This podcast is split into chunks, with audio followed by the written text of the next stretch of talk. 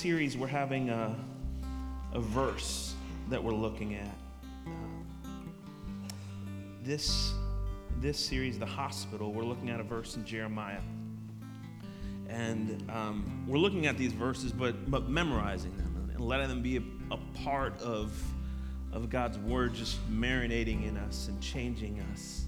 And so, for this verse, I want to give you a little bit of context before we, we uh, get what's going on. Jeremiah is a prophet in the Old Testament. A lot of you know this already. But he's a prophet, and, and what that means is that he's one that God would speak to, and then his role was to speak to God's people. And so he would hear from the Lord, and, and he would deliver that message to the people. But he was also transformed by that word. It wasn't just a word that he gave to others and it didn't impact him. And so when it was a word that grieved the Lord, it would grieve Jeremiah. If it was a word that brought joy to the Lord, it would be a word that brought joy to Jeremiah. In this particular part in Jeremiah 8, God was grieving. God was hurting for his people. And so Jeremiah writes from that very same place. He writes, Is there no medicine in Gilead? Is there no physician there? Why is there no healing for the wounds of my people? I want to say this again, but I want you to think of just your where you are at right now, okay? If you need to close your eyes, because I think a lot of us kind of resonate with this a bit. Let me read it again. Is there no medicine in Gilead? Is there no physician there? Why is there no healing for the wounds of my people? So Gilead doesn't really mean anything to us. But to people in Jeremiah's time, it did. This was a place near the, the Jordan where these trees grew. And within the trees, there was this, this balm inside the middle of the tree, like in the sap part. And this was a healing balm. So if, something, if someone had something wrong, like let's say that they had a form of leprosy, a skin disease, They'd go to Gilead. They'd go there and hope that this balm would heal it. Even if bones were broken or disease was in there, they would go to receive this balm and they would hope that this balm would bring healing. And not surprisingly, where there was balm, doctors, physicians started showing up. They became the people who would administrate this, this ointment onto people. And so Jeremiah is using this reference that people at his time would know completely what it was. They would know that this is a reference talking of the space where people would go to receive healing. But he's writing for the people of Israel. And Jeremiah's hope isn't in the balm of that tree. What he's saying here is Is there no medicine in Gilead? Fully knowing that there is medicine available for the illness that we're in. As you look at what he's saying, he's talking of is there anything that can, can fix this sin that's in our lives? And yeah, this medicine is repentance. He says, Is there no physician there? This is, is there anyone who, who can administrate this, who can work within us? It was the prophet Jeremiah then, and the words from God, it is Jesus now that we have. What he's pointing out is that there's access to the cure and there's access to the one who can cure. So, why is there no healing for the wounds of my people? There's no healing because I don't, I don't know that the people went to the prophet and to repentance for what it was meant for. I look at us today and we have been told through Scripture that repentance is, is what, what changes our life, that there's the kingdom of God that comes through that, that the Holy Spirit comes to live within us, that we have Jesus who conquered all of this. We know that there is medicine, we know that there is physician, and then we look at our lives why is there no healing? We're called together to be the church. And I wonder if we just are misunderstanding what we're here for if we're not experiencing healing and wholeness together, then maybe we're missing the point a bit. And so, in this series, we're going to talk about how we see Jesus and how we see the church and who it is that we collectively are called to be. So, before we head out into that big task, I want to pray. I want to ask you to pray with me, okay? Jesus, this is your church. Globally in this country, but even specifically right here, this is your church. And we ask that we would become what it is that you're asking us to become. Change our, our hearts, our minds, open our eyes and our ears. Allow your word to come alive in us. Allow us to inherit all that you have for us. In your name, amen. All right. Well, first words matter, right? First words that, like a, a baby says, matters. I remember Carter's first word, you'll never guess it. His first word was Ichiro. He's a baseball player. Other people probably would argue that's not a word. I say that's a word, that's a name. He's a great baseball player. We know our baby's first words. We also know first words that are recorded from people. We pay a lot of attention to how you begin something, right? And, and in Jesus' life, his first words should matter. His first sermon should matter. And you know this, but I want you looking at this in the context of this idea of the hospital. So it says that Jesus came to Nazareth where he had been brought up. He went to the synagogue on the Sabbath, as was his custom, and he stood up to read. And the scroll of the prophet Isaiah was given him. He unrolled the scroll and found the place where it was written, The Spirit of God is upon me, because he's anointed me to bring good news to the poor. He has sent me to proclaim release to the captives and the recovery of sight to the blind, and to the oppressed go free proclaim the year of the Lord's favor. And he rolled up the scroll and gave it back to the attendant and sat down, saying, Today this scripture has been fulfilled in your hearing. His first sermon here, the first passage that he looks at, is about his purpose. And I want you to look at what he's saying here. He's saying, first, financially, he's there to bring healing, good news to the poor that this oppression of poverty is to be lifted. If you've been poor for even 10 minutes, you know that that is financial, but it's much more than financial. And so, this oppressive feeling and weight of poverty is to be lifted, is to be healed socially, relationally. With a heart towards justice, there's to be healing. He's to proclaim release to the captives. Here we have physical healing, recovery of sight to the blind, socially again, to the oppressed, go free, and then spiritually to proclaim the year of the Lord's favor. All these areas of our life, his first sermon, the first text that he opens up is I am here to declare healing and freedom. Yes, that means physically. Yes, that means spiritually. Yes, that means relationally and socially. Relationally with people you know, socially in the structures of our culture. Yes, financially. If you can name an area of your life, He has come to proclaim healing and freedom for you. Because the way of the kingdom is vastly different than the way of this world. Now, the people who heard this, this is his hometown, right? So they're like, awesome, we're finally somebody. We're going to do this. And they're excited that he gives this word to them. And at the same time, they're like, Isn't that Joseph's boy? And he's about to get people to pick up stones and try to hit him. Why? Well, look at what he what he says next. Look at what he draws attention to next in verse 24. He goes to their history. He says, Truly I tell you, no prophet is accepted in the prophet's hometown. But the truth is, there were many widows in Israel in the time of Elijah.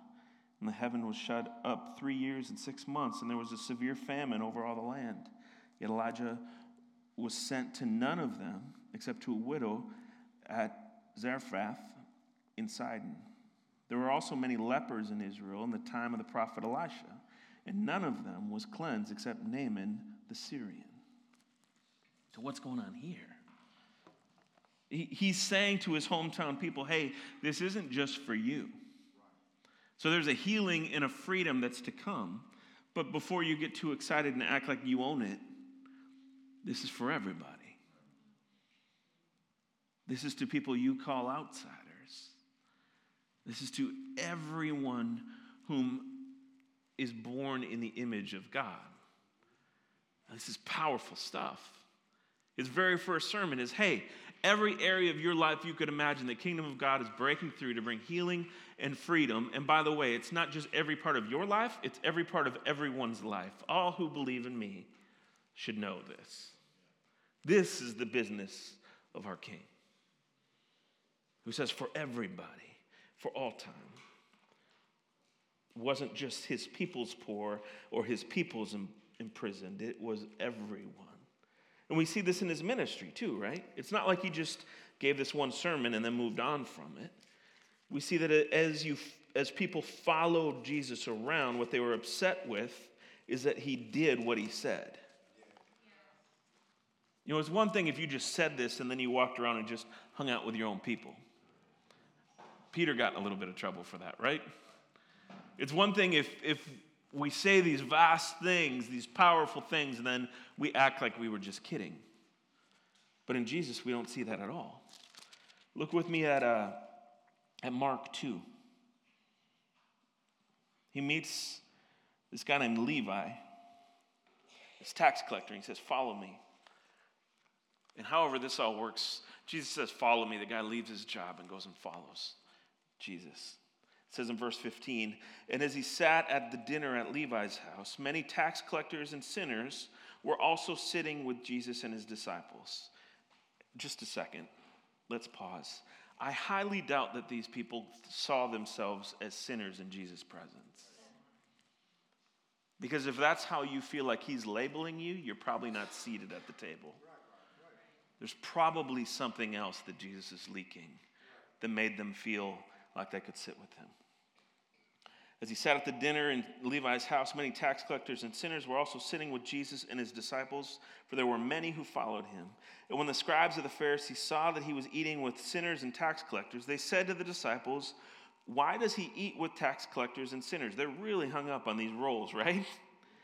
And Jesus heard this.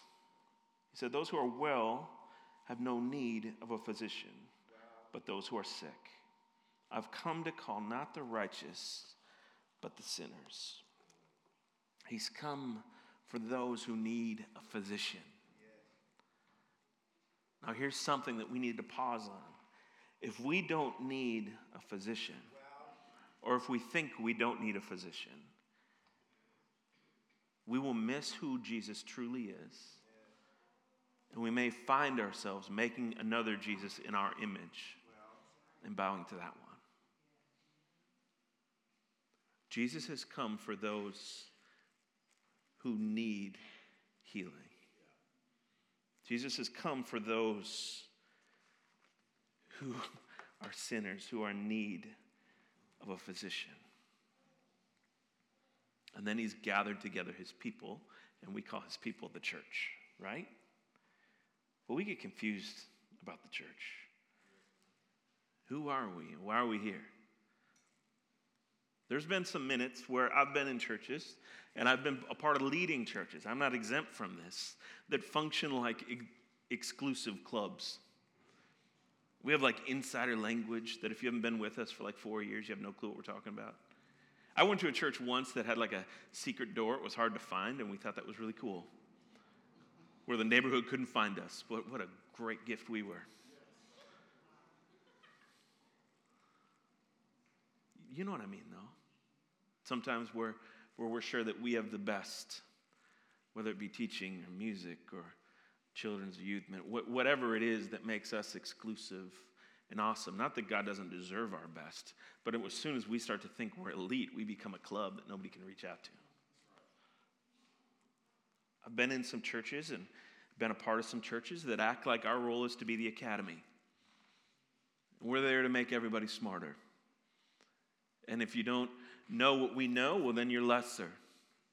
And so come be smart with us.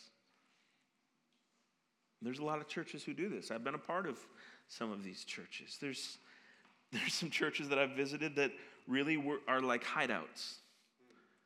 Like culture is just a giant war, so you just hide in this bunker and hope that Jesus comes back in like 10 minutes.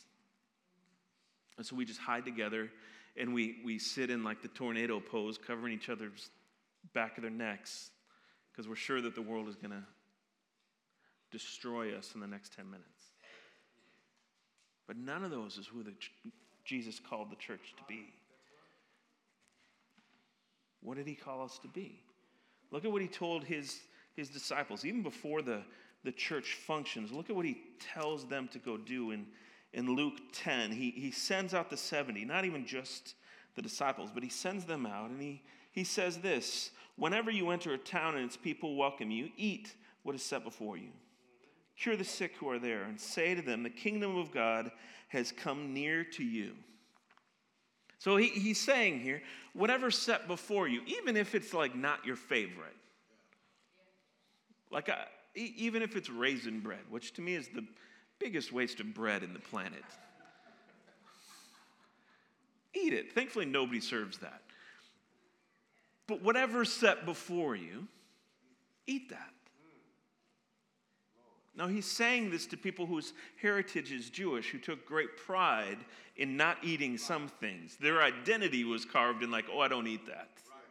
Oh, I do eat that. He's saying, no, go into the house. And they, if, they, if they serve you something, go eat it. Receive their hospitality. This isn't about you being comfortable, church. Go be with them. And then he says, and cure the sick. This is to the 70, but this is to you and I. He says, Go into a town, and when you see someone who's sick, cure them. Chew on that one for a little bit, church. Sometimes I think that means we buy medicine for somebody. Sometimes I think that means we pray for somebody and expect there to be a healing. Sometimes I think we expand our mind a little bit to realize that healing is much bigger than physical healing. And so we restore people to dignity. We work hard on behalf of somebody. We learn each other's names. We know people's stories. We care for one another. This last week, I, I got to be in, in Guatemala seeing this ministry there, and there was this, this one particular church that was operating in this space near a dump. And they had a, a ministry to the elderly. And elderly in Guatemala is real young because people die real young in this country. And the elderly are kind of forgotten because there's not enough food for the kids. 50% of the population is younger than 15 years old. There's not enough food for the kids, and they're the future, so the elderly are just kind of forgotten. But this one church was reaching out to the elderly and cooking their best food twice a week for them and, and having medical care every week and playing playing like little games with them and spending all this time giving dignity to the elderly. And I kept thinking of the woman who broke perfume on, and poured it onto Jesus' feet. And for these people who have lived a long life and all of a sudden are becoming forgotten, there was dignity given. And there was healing that was happening. We got to go sit with this one woman who you could tell as she told her story that there was a season of her life where she believed she was forgotten. And then, as this healing came by these people simply eating a meal and knowing her story and coming to pick her up to bring her to the care point, all of a sudden she remembered her name and who she was and her story, and it mattered again, and healing happened. That's the function of the church. Cure the sick who are there and announce the kingdom of God has come near to you. He says, This is the role of the church. This is the point of the people of Jesus. We go and do the same work. Now, the hospital is meant to be a safe place to be sick and experience healing, right? At the hospital, you shouldn't have to pretend that you're not sick. You shouldn't have to go in there and be like, no, I'm fine. I'm absolutely good. That doesn't make any sense. But I think the things that keep people from the church are the same that keep people from the hospital. I don't like going to the doctor because there's, there's shame that I feel about how I got here. I'm the ideal weight of someone who's six seven, and I'm 5'10. I don't want a doctor to go tell me that. I know. I know. You should do that. Oh, I know. Oh, I know. I know. But when you meet a doctor who has compassion and who speaks the truth to you, but is loving, okay, I can deal with this. When you meet somebody who says, I, I see that you're sick, and I see that you even had a role and a hand in that. But let's talk of your healing and let's dream more on that end. Well, okay, that changes the whole thing. When you go to a church that understands how you got where you are, even if it's your fault, that's a church worth going to. That's a space you can heal in. But some won't walk in because they're sure that we'll shame them. That's on us. People don't walk into the church just like they don't walk into the hospital because they don't believe that there's a cure.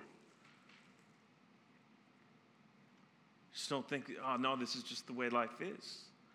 I told you the story before about when Nikki and I went to Ethiopia and, and the director who had all these degrees didn't know that you need to drink water. I didn't know he lived his whole life with headaches until he started drinking water and being hydrated. He didn't know the result of dehydration, and he had just lived his entire life without water. He drinks some water, and there's no more headaches, and he can think clearly. He didn't even know there was a cure for that. He didn't even know that that was something wrong. We've got people all around us, inside and outside, who don't believe there's a cure and don't even know what's wrong. And yet Jesus says, I've come to heal. And He sent us to cure the sick. The last series we spent on our testimony, right? This is why. So we can go to somebody and say, hey, you know what? I didn't know. And then I met Jesus. And all of a sudden, there's a, there's a healing and a freedom that I didn't know. Not like I'm walking perfect now, but all of a sudden, there's hope where there was no hope. All of a sudden, there's peace where there's no reason to have any peace. All of a sudden, there's joy when circumstances determine that I feel something completely different. In this church, we have physical healings over and over again. I don't know if we know that yet. But I bet we have eight, ten stories of cancer being lifted, of mental illness being healed, of other things where we begin to see the kingdom of God at work and this is why we tell our testimony, right? right, right. Is to say, hey, this is for me and not because I'm special. This is, this is what Jesus does in our life. One of the things that keeps people from the church, that keeps people from the hospital, is they think the price is just too high. I don't want to go to a, a doctor because I just can't afford it. And when I think of my sin, there's no way I can pay that back. And then we hear the good news that we're not asked to. Then we hear the good news that Jesus has already paid it, it's prepaid. And so either you enjoy that and savor the gift, or we miss out in, in pride and misunderstanding. Now, that's the hospital, but this week we're spending just a couple minutes on the ER. Each week we're going to spend on, on, a different department in the hospital, and this week's the ER. This is when life goes horribly wrong, right? Where there's an accident or an injury. Where this is where the symptoms have been ignored for way too long. And this is the role of a church like ours, I believe. See, we are called to be a mobile hospital. We're not to be afraid of emergencies, we're actually to expect them. I remember Anna's first seizure, it, it was really long, like 90 minutes. It was terrifying. And we were in this small town that didn't know how to take care of little babies uh, with, with, seizures like that. They just don't see it, it's, it's not common. And so they, they put like an, adult breathing tube in her and damaged her some. And they put her on a helicopter and flew her to Minneapolis. It's like 90 minutes in a car. I don't know how long it is in a, in a helicopter. One of the things that you catch on is that helicopter talks to the ER. And the helicopter tells the ER what they're about to get. And you've seen this on all those incredibly real TV shows, right? I watch Scrubs, so I know everything.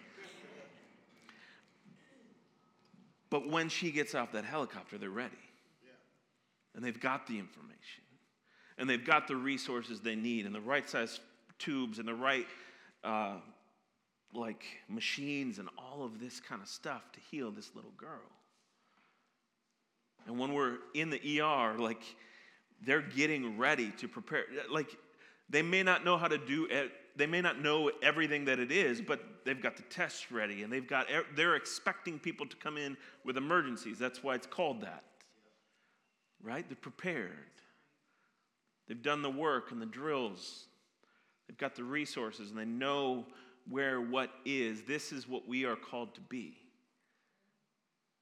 People who are not thrown off by emergency. We're to, we're to be people who are ready to inherit people who are in spiritual emergency. That's who we're to be. We're to be this mobile hospital. When someone comes in and then they're in crisis and they desperately need Jesus, we are ready to point them to Jesus.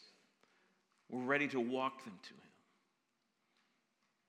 And not just when they walk in here, but we're to be mobile when we go out for Pastor Love in action, when we go out into the community, we're to go as the mobile hospital. Not afraid of crisis, but prepared for it. That takes some mental work, that takes some spiritual work. If this is true, the question that I have for us is how is God inviting us to receive our community? real practically. There are crises all around us, right? How is God pre- preparing us? And how is He inviting us to receive our community? What are, what are the ways that we're going to run towards people where just in our flesh we would probably naturally run the other way? Again, last week I, I saw this care point that the leader of it was educated in Switzerland. She said that she was hoping that she would marry a European man and become filthy rich and hide out in the Alps. And instead, she mar- she's from Guatemala. She married a Guatemalan. And now she lives right next to the dump in Guatemala City. And he's a doctor, and they had every opportunity to go the other way. They had every opportunity to become somebody in the nation, but God pierced their heart for the children who are living literally in the dump. And the jobs of their parents are when a dump truck comes in, up to 20 hands go on the dump truck. And if you're one of the first 20 hands, you get to go through all the garbage. And so they walk with the dump truck until the tr- truck dumps, and then they go through the garbage and they're looking for food that they can eat that somebody threw away, looking for clothing, they go through the sewage in case somebody had dropped a ring in the toilet, or in case there's something. And so, like we know stories of people mining for gold back in the day in California, they're mining through sewage, hoping just maybe, just maybe, just maybe somebody dropped a diamond.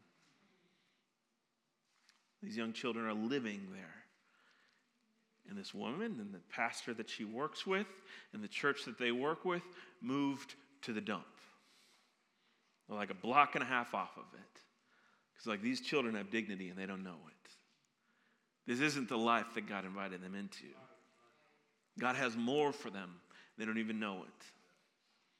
Her son was bullied at school and was tossed out a third story window, fell onto a second story roof, and passed away nine months ago. Carol's brokenhearted. Can't believe that this would happen. Her only son, she's weeping. We're weeping together. And she said, No kid should have that, and no family should lose their child. And so, uh, in Antigua, which is a much safer environment, They are building a school with apartments in, in memory of her son David and inviting families who have courage to move from the dump to go live in those apartments for free. They're giving them a job, and they can go to school in a space where there's a yard and there's no gangs and there's no not as much violence and all that kind of stuff because she just believes that there's something more for these families than digging through sewage. And so this church has moved in and invited people into dignity and into healing in more ways than I can imagine um, amongst her own tragedy, amongst all of this pain, and the kingdom of God is there. And that's the church. That's who we're invited to be.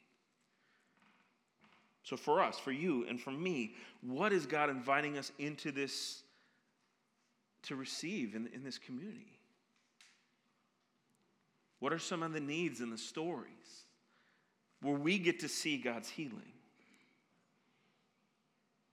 And for you, what do you need to do to be a part of this kind of church, this church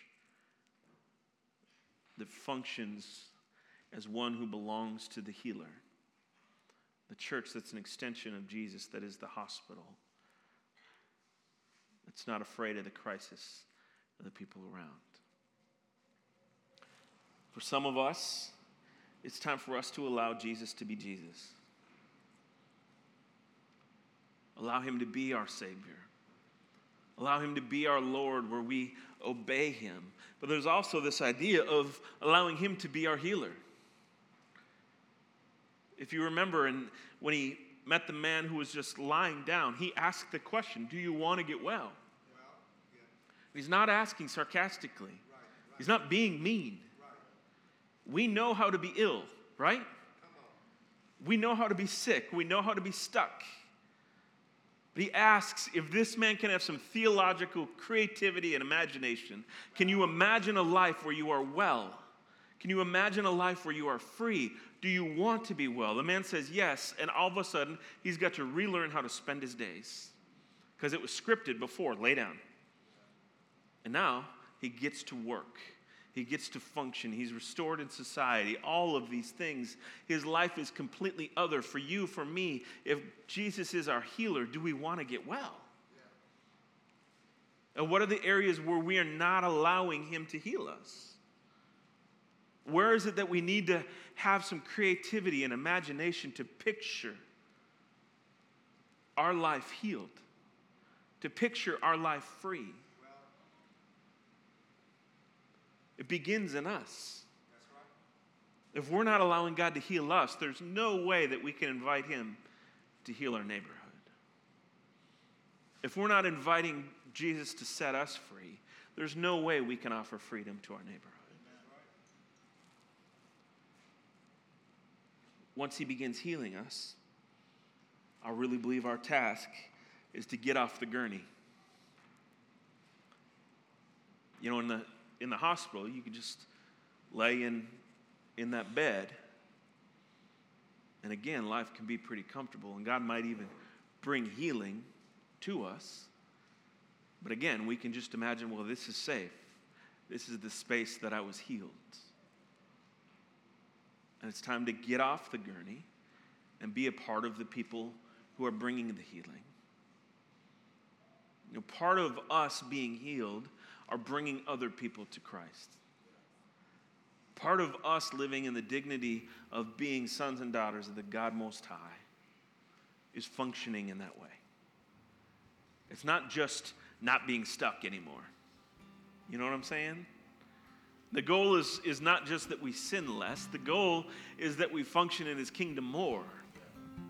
And that we, we get up off of the gurney. If, if God is making you well, if He is healing you, then there's no sense laying down as if you're not healed. If God is, is helping you to conquer your sinful nature, then it's no sense giving power over to the sinful nature anymore. It's time to get up if God's brought you joy,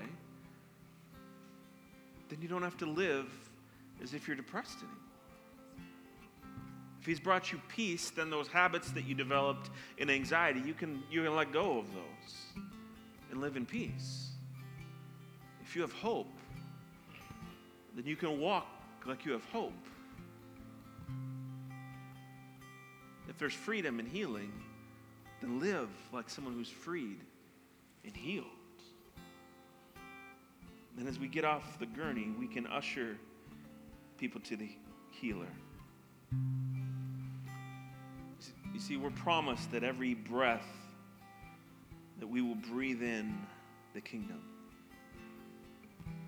And in ways that I don't understand, at some point this body will fail. But this eternity that I'm breathing now, I'll breathe forever. At some point, your body will fail. But the kingdom is here and is now and has begun. And when that body fails, you'll just know that kingdom more. And this invitation is not to an elite group, this invitation is not to those who are just super special. Like Jesus said, this is to all. So as I close this, I want to read read to you from the book of Romans.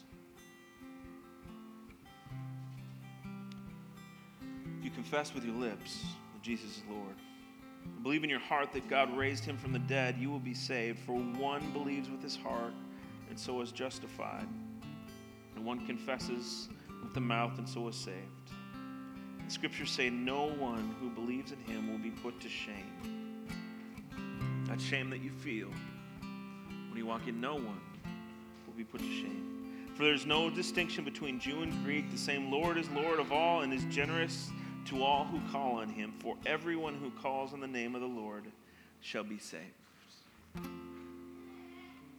And our Lord is our healer. And he's safe to call upon. And so in this series, we're going to rediscover who Jesus is as this healer. We're going to rediscover who we are as we look through what who we are in light of this hospital. But I think that this morning we need to pause a bit. A couple people are going to come up here to, to pray if you'd like to receive prayer. And here's specifically a couple areas I, I want to invite you into. You can receive prayer on anything. But for some of us, we might need to answer, Do you want to get well? We might need to answer, Yeah, I finally do. And that might be you. Some of us may need to say, Yeah, Jesus, you are my Lord. I don't even know all that that means, but you are my Lord, you are my Savior but you're my healer too. Others of us may have be laying on the gurney because that's where we began being healed, and it's time to get off the gurney and go into what God has called us into next. And if that's you, I know that requires courage. So maybe you need to pray with somebody for courage.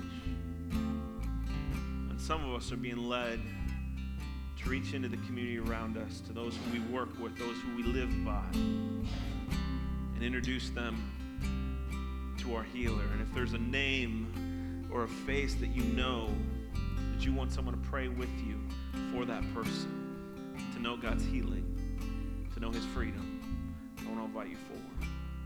I'm going to pray with you, and we'll do that, okay? Jesus, thanks for who you are. There's so many different ways that I have played as if you're smaller and played as if the calling on the church is smaller than it is. And yet I thank you that you're patient with me, you're patient with us. This space here we call a church. We know that that we are called to inherit the emergencies around us. We pray that you would prepare us, you give us great courage and wisdom, that we might reflect you, that we may allow you to heal us, heal the neighborhood around us, so we might see your kingdom come and your will be done, just like it was that day that you unrolled the scroll, just like it is in heaven.